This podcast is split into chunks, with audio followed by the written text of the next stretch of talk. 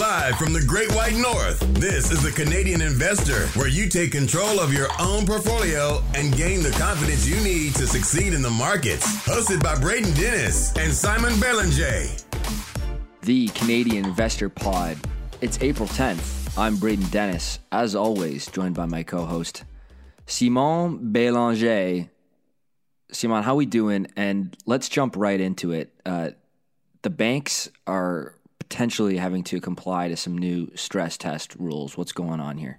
Yeah. Hey, Braden. I'm doing well. So, let's jump in. The stress test, just to explain what it is from the bank. So that's when people apply for a mortgage. So in order for the bank to approve you for the mortgage, they have to run a stress test. So the stress test is not only looking at if you can qualify for the mortgage with the current interest rates, they actually do a test to see if the interest rates go up, if you would qualify for that as well. So the OSFI, which is the Office of the Superintendent of Financial Institution in Canada. I'm pretty sure that's the full name there.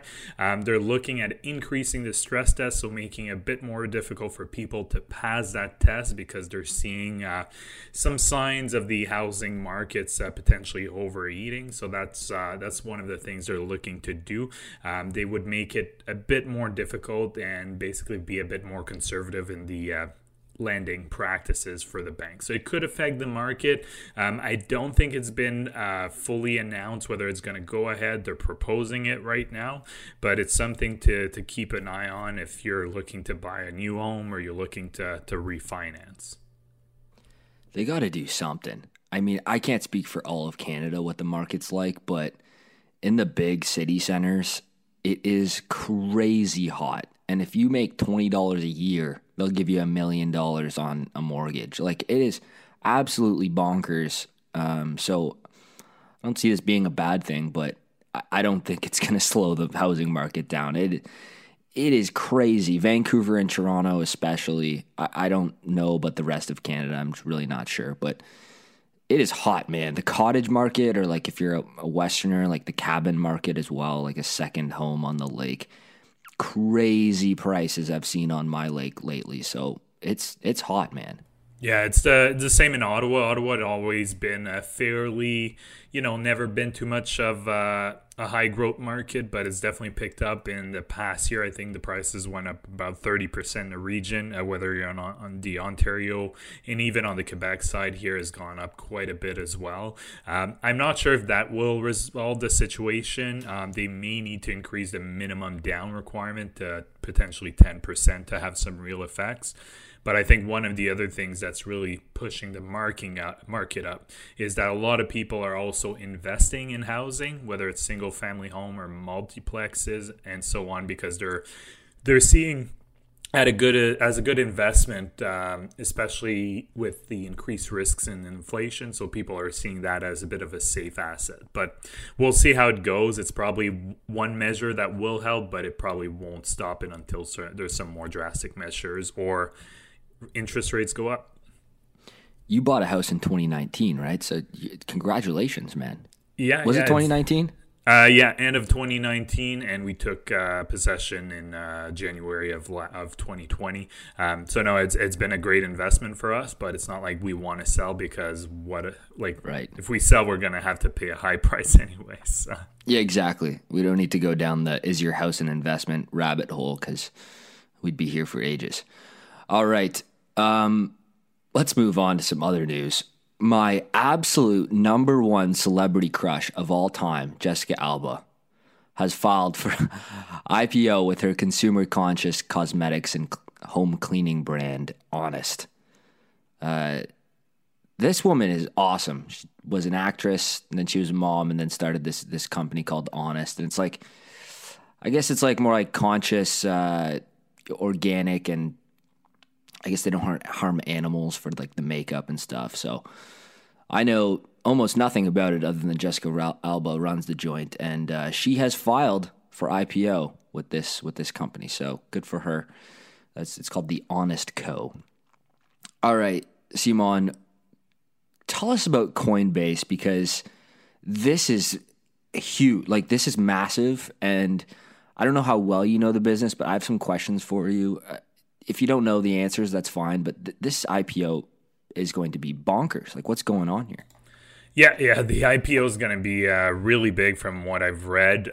So far, obviously, there's limited information. And let's just say it's actually not an IPO. It's their public listing. It's actually a direct listing. So they're not issuing any new shares or an IPO. It's an initial public offering. So the company is actually, putting new shares and getting some funds out of that. A direct listing, which I believe Spotify did as well when they went public, is they go public, but they don't issue new shares. So usually that is an indication of a company that has a lot of funding available because they don't really need the money. The whole point of IPOing is you get funds from the IPO, right? So for them, just an overview. So the ticker is pretty awesome. It will be Coin. So I tweeted that I was surprised that it was already not taken. What a good ticker, eh? Yeah, I know. It's kind of very, very perfect. Someone tweeted to me another one that would have been good. I can't remember offhand, but it is a good ticker. Their revenues have been phenomenal. Say they released Q1 preliminary results. They had revenues of 1.8 billion in the first quarter versus 190 million last year. So that's really bonkers, like 10x. Obviously, it has something to do with crypto. Just seeing a real takeoff towards the end of 2020, and we're still seeing it right now, being at all-time high for not only Bitcoin, Ethereum, but a lot of altcoins or beep coins, I'll just say. Net income between 730 million and 800 million. Again, their preliminary results, so I think that's why they gave a kind of a bracket there. They had 43 million users in the Q1 versus 53 million versus 43 million at the end of last year. So that's a pretty significant increase. The monthly transaction more than doubled versus the end of 2020, not even Q1 of 2020. Their direct listing will be this upcoming week, April 14. And the figures I've seen in terms of what it could achieve for market cap range from 60 billion in the more conservative estimates to the more bullish ones that are 100 plus billion. So quite a phenomenal IPO. It'll be something really interesting to keep an eye on. Personally, I won't buy any shares. I'm not saying I will not ever. I will want to see a bit how it plays out, especially if the crypto market kind of cools down throughout the year and how that affects their results.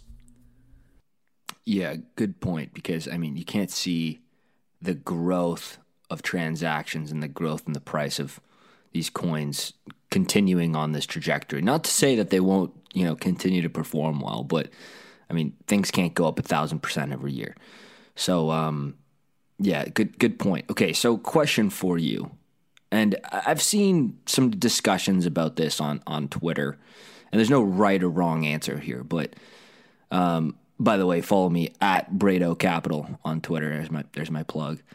Why Coinbase? They've established that they are the biggest player, and maybe it has that brand equity that is associated with safety or security in a market where you don't really even know what's going on. Like, your money just kind of goes into the abyss. But Coinbase, the user interface, the branding, it feels very safe. It's the biggest one, so maybe you have some assurance with that. But why Coinbase? Like, this is not a high moat business, right? It's an exchange, or it's like a brokerage for buying crypto. And the numbers speak for themselves. Clearly they're doing something right. But do you have any takes on that? Like, is it a security thing? Is it a branding thing? Yeah, It's definitely it's an interesting one. Obviously, you're investing in it because it's an exchange. People, I think, are investing or looking to invest in Coinbase because of crypto just taking off, and it's pretty much one of the closest things that you can invest on the stock market in terms of pure play, aside from the ETFs or some of the funds that are listed or specifically on Bitcoin or Ethereum. So I think that's kind of the basis of it. They do have a pretty strong portion of the market. So I think they're saying on their platform, the assets that they have is $223 billion. That represents about 11% of crypto assets market share, including about half, a bit more than half of that is from institutions. So you're really looking at an institutional play using, I think, their Coinbase Pro platform, which is an enhanced kind of platform. A lot of it is used by institutions. Sorry to cut you off. Yeah. Over half of the assets under management in crypto on Coinbase is institutional buying. Yeah, according to their Q1 results, is assets on the platform $223 billion, includes $122 billion of assets on platform from institutions. So it's holy shite. Yeah, that's a lot. It seems like it is the go-to platform from institutions. From what I've read, again, these are all preliminary results. It might change going forward. But yeah, it's I think it's more of a first mover kind of market leader play right now. Who knows if they will remain the market leaders for cryptocurrency. But like I said, I think it's an interesting play for people that may want to dip their toes into crypto without holding the actual assets, you know, on cold storage or on an exchange, or investing in a Bitcoin ETF, for example. So I think that's probably the case behind it. I'm more of the view that I will wait and see, especially with all the hype right now surrounding cryptocurrency. I want to see if that goes down a bit, how it will affect Coinbase's results. That is wild stuff. Okay, moving on. Something that I think we should just touch on more and more, because as investors, you know, Simon and I are constantly learning things, constantly using new tools, using new things we learn from books we read, metrics to look at, qualitative things we like to see in businesses. So we're just going to talk about our process, and I'll kick us off here. And this is how I would define the process into what I would call an investable idea. So this list usually is about 30 businesses, some on the TSX, some on the American exchanges and global businesses. And how I start typically, this is just what I like to do, because I'm an engineer. I'm a complete math nerd. So I usually start with like a quant strategy, like looking at the numbers. So I like screening for certain things that are common among great businesses. And then metrics I always look at, I put on a spreadsheet, and I rank them on what's called the SI score for Stratosphere members. And I look at all kinds of things and keep them updated, but these are the always I'm looking at on the spreadsheet for the members, which is revenue growth, free cash flow growth, EBITDA growth, the market cap, the price to earnings, price to sales, price to free cash flow, the dividend, like what's the payout ratio, what's the yield, return on invested capital, return on equity, like those profitability metrics, gross margins, EBITDA margin, the current ratio, debt to equity, some balance sheet type metrics. Now, do you understand the business from knowing these numbers? No, absolutely not. You might not even know how they make a dollar. But for me, it's a good place to start, because if a company is consistently, like 10-year median, producing like 25% year-over-year revenue growth, that kind of sustained growth is very interesting to me, and I'm very curious about why that business is so great. So then I go through some qualitative stuff. Now this requires doing some research on the business.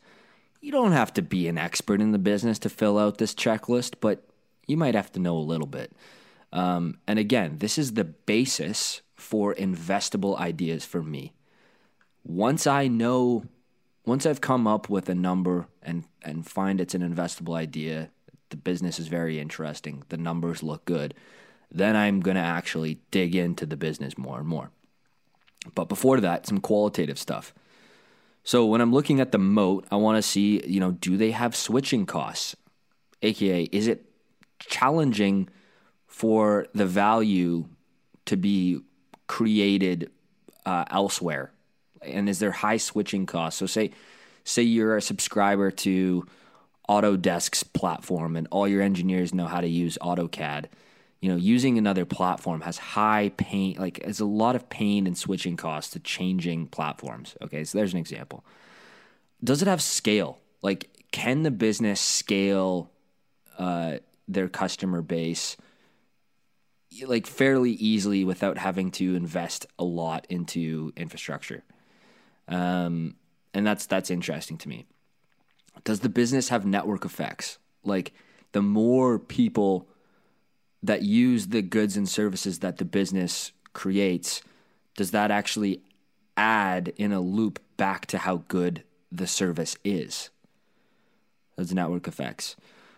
Does the business have recurring revenue, like fairly like recurring revenue and cash flows? And not every company has to have the typical recurring revs, but that stability is definitely nice. Does the company have pricing power? This is like, how can I stress this enough? The business has to have some pricing power, to ability to at least match inflation and hopefully more, and be able to flex that pricing power over time. That's always good. Is the business bottleneck in nature? Like, is it difficult to replace them in the value chain and achieve the same result? That can create a bottleneck, and that's good. The secular trend. Does the business have a good macro environment, or is there a theme behind it? When I think of like gaming, like video games, it's a secular trend that I want to be a part of because the growth trajectory is incredible. Does the business have some capital lightness? You know, not every business has to be capital light. This favors, you know, the software businesses that have very low capital costs. But if all else is equal, a business that can achieve the same results without having to expend, like have huge capital expenditures to build factories. I mean, that's kind of ideal. Does the company have some organic growth? You know, I love roll up M&A strategies as much as the next person. If the management team is good, like the Constellation Softwares of the world, they don't really have any organic growth, but that's okay in that business because they're really good at it. But it is better overall, all else being equal, if the company has organic growth. And then some qualities. Can this business be easily understood? You know, if something like drastically changes in the business, I don't know how to react. That's not going to be a good time. And then the management team if it's a founder-led business, I love it. I love founder-led businesses. The performance of founder-led businesses speak for itself. Company have some stable geography and some decent Glassdoor ratings. So, you know, what's the company culture like? This all comes together, roundabout way of coming up with a number for investable ideas for me. And then I start digging into the business. But that is my investable ideas in a nutshell. I know I just threw tons of information at you. So maybe you'll just listen to it 5 times over. Pump our numbers up, right, Simon? Get the podcast analytics up. But that's it in a nutshell, and I hope you guys can use something from there. Mm-hmm. And there's so I use a lot of the similar things. However, I kind of do it reverse from Braden. So I'll usually look at a company. I'll want to get a better idea of like what the company is, if I really like what their products or services are. I'll have a look at how big they are, and then if I can get a good sense of what they're doing, if it's interesting, if there's some growth into that, then I will dig into the numbers. I'm not big on screeners personally. I tend to get my ideas, whether it's on Twitter from people, whether it's tweeting at us or people I follow, articles I read. Not to say that I never use screeners. I think they can be really useful, especially if you're looking to invest in smaller cap companies or micro caps, because you'll probably have trouble finding articles or finding people or analysts reviewing those companies. So you'll most likely have to rely a bit more on screeners. But then I'll look I'll dig a bit more into the numbers. A lot of what Braden said, obviously you want to look at revenue. I put a lot of importance as well on debt maturity, if the company has that, how fast it's growing, how, the track record of the company and management as well, especially when, like Braden said, when it comes to acquisitions, acquisitions can be a great thing, but it can also be really dangerous. So you can just Google it and you can find like hundreds, if not thousands of acquisitions that company either overpaid or thought there'd be efficiencies and they ended up never happening and ended up being a terrible acquisition overall. One that comes to mind is Under Armour a few years ago, got into the, I think the tracking fitness, like the overall, like the future of fitness, and that blew up in their face. So that's really something I like to keep an eye on. The moat, like you said, is really important.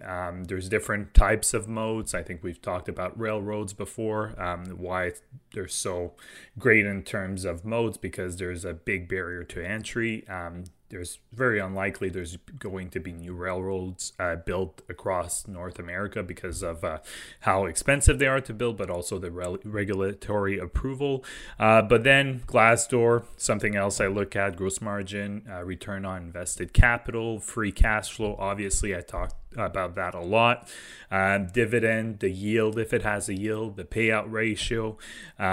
So these are just some things. The last thing I'll definitely do, and I know I'm kind of intense on those, but I love to listen to the earning conference calls, especially the annual ones. However, it's possible, depending how recent the company is on the public markets, you may not have access to several years of annual conference call, so you may need to listen to a few quarterly calls as well. But I want to see consistency from management when it comes to that, and when they make promises year over year, if they're actually keeping those promises, because it's not unusual to have management promise these wild things and then they don't really come true. So those are kind of some of the main things I look at. One of the things, I can't remember if you mentioned it, but share count and dilution is something that's really important to me. And totally. And executive compensation. I think you might have mentioned that, but I think that's important as well. But share count and dilution tends to be, I find, overlooked by a lot of people. And it's something you definitely have to keep in mind of, because, more shares there are, the smaller your ownership of the company is. It can be fine depending if it's reasonable versus, the growth of the company. But definitely something to keep an eye on. Yeah, a lot of great points there. And there's two examples of, we kind of arrive at the same place, but we started at two different sides, like I'm starting with the numbers and you're starting with the qualitative, and we kind of meet in the middle, right? And that's an important takeaway, because there's not one way to do investing. There's lots of ways to do pretty much everything. This goes for not just investing, but you do what works for you. As a numbers person, that's what works for me. Look at Simon's track record on some of the businesses he's found, and I mean, maybe I should start on the other side. But again, that's what makes this fun, is no one is really telling you what you have to do. And that's exactly why we manage our own portfolios and from the first place. Mm-hmm. We have that control over it. Okay, yeah, lots of good takeaways there. Simon, it's been a crazy trailing 14 months in the stock market, and we have seen the rise of the Special Purpose Acquisition Co., the SPAC. Can you talk to us and me about SPACs? Because I still don't get it, man. Like, obviously I get it, but I don't understand why they're doing this as much as I probably should. So tell us about SPACs.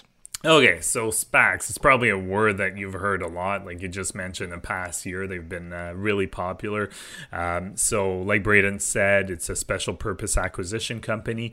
Really, these companies The easiest way to understand them is these companies are created for the sole purpose of acquiring another company. So when they IPO, they typically IPO at $10 a share. And what happens is there's a sponsor, it will be an institutional grade investor, who will basically tell to people, I'll IPO and my purpose is to find a company to merge with. The investor buy into the company, the money is put in a trust, and then that money is kept until there's an acquisition target that's found. There's typically a time limit of about 2 years. If there's no acquisition found after that time limit, there's usually two things that will happen. One, the investor get their capitals back. Or second, there may be a vote for shareholder to extend that time period.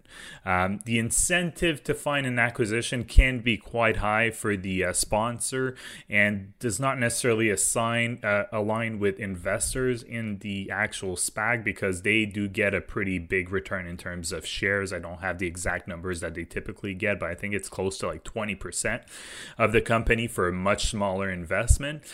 So their incentive to find a merger, whether it's good or not, can be a bit of an issue, but people will typically invest in SPACs because they'll either believe in the sponsor that has a really good track record of finding businesses to invest in. Again, people may invest in those with the idea that a certain sector is on fire, so they're pretty excited about that. The problem is there's a lot of speculation, and if you see the SPAC trading at more than $10, it means that it's probably overvalued, at least in terms of its net assets, because people are really excited about the potential prospect of the new business, even if there's no business to be purchased just yet. So that's why they're a bit tricky. Why would a company want to go public via SPAC versus either an IPO or a direct listing? Well, the SPAC is probably a better alternative to an IPO if a company is looking to go public and wanting to get funds, because the big advantage of it is they would not issue an S1. They would actually issue an S4, because the S1 is for a new IPO and the SPAC has already gone IPO. That's why their shares are trading $10 a share. The S4 is actually when there is a SPAC, so when the merger actually happens. So the shell company purchases the private company and then they become one. So they have to file an S4, which in terms of regulatory requirements is much lesser than an S1. So that's why some companies will prefer to do that. And then when the SPAC actually happens, so all that investment money, the $10 a share that the shareholder invested in this ghost company, if you'd like, or this shell company, then that goes to the purchasing company, the private company. So it's another way for them to get funding other than the classic IPO process. There's been a lot of SPACs right now. There's over 400 of them that are looking for acquisition targets. So that's an indication that there might be a bit of a bubble there. I know there's some of them that were trading at like $60 versus original price of $10 without having an actual acquisition target. So 6x the actual value. So right there, that's also a warning sign. In terms of examples of some well-known SPACs that happened in the last couple of years, so Virgin Galactic is one of them, DraftKings, Opendoor, Nikola, and we all know what happened with Nikola. So you have to be careful with SPACs, especially because there is less regulatory scrutiny with the S4 when they do go public. So there's an increased chance that you may be dealing with a company that might not be that great, or there might be some red flags behind it. But that's kind of the breakdown of a SPAC. I know it can be a little bit complex, but it's basically another way to go public with less regulatory scrutiny. But if you're investing in the actual SPAC before it merges with another company, just be aware that you're essentially investing in a company that has no operation whatsoever, no revenue, no money coming in. Your money is basically, you're buying a share. That money is held in a trust until they do find an acquisition. And if they don't find an acquisition, you get that money back plus interest. But again, they could find an acquisition that's complete dog poo, if you like. So you have to keep in mind. I would not invest in that because you're really gambling and you're putting a lot of faith on the sponsor of the actual SPAC. It speaks to a lot of the speculation out in the market in the last 14 months. And although on paper it seems like a fairly good idea, I mean, if you go file with an S1 for IPO, it's expensive. It costs a lot of money. There's investment banks involved. There's a lot of regulatory scrutiny. You know, you got to pump out these massive reports. It's expensive, time-consuming, a little bit complex, confusing. So, I mean, the appeal is there for, like, these direct listings and SPACs. But again, with it, there has been a lot of frothiness on this, and it speaks to what has been the kind of feel in the market in the last 16 months, which is a lot of speculation.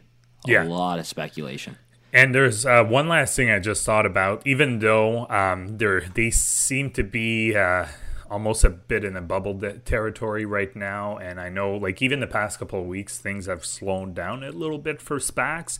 But like I mentioned, if you see a SPAC trading for $60 when it was initially, you know, the share, the actual value is $10 a share. Well, if there's a big correction in it and you start seeing SPACs trading at half the value and they have a good sponsor, let's say they're trading at $5 when the net asset value, the NAV, is actually $10 per share, then there might be some opportunity for people for that kind of arbitrage between the two. I'm not saying it will happen, but that's kind of the other side of the coin, that there could be some, you know, some opportunities there, but you have to be really careful about it. Yeah, you got to really know what you're doing, because there could be some fat arbitrage, but you could also be out of the loop on something, and that would not be so fun. Yeah, exactly. You know what's easier than anything like that is buying good companies and then pretty much doing nothing. And that's what I do. That's what you do. And it's a good time. All right, before we sign off, can we just have a quick moment to dunk on our favorite pump and dump on the TSX venture? FaceDrive is down 69% since we talked about it. And now trades for $18.48, so it only has about $18.47 to go to the 1 cent that it's worth. All right, guys, thank you so much for listening. If you have not yet given us 5 stars and left us a rating, I get all kinds of email on the Stratosphere Forum. I get all kinds of thank you guys so much for what you do. We appreciate those emails, but you know what you can really do to help the pod and help more people see it is give it a rating and write a little, you know, 2-sentence, 3-sentence, whatever you want, review on the podcast platform you're listening to. And if you're on Spotify, you can go to the top and press follow there on your podcast player there. And it really helps us grow the podcast. More people can see it. More people can listen. And ultimately, a lot of people benefit from that. So thank you so much for all for listening. We appreciate you all. Google is 5 stars. We will see you next week. Take care. Bye-bye. The Canadian investor is not to be taken as investment advice. Braden or Simon may own securities mentioned on this podcast. Always make sure to do your own research and due diligence before making investment decisions.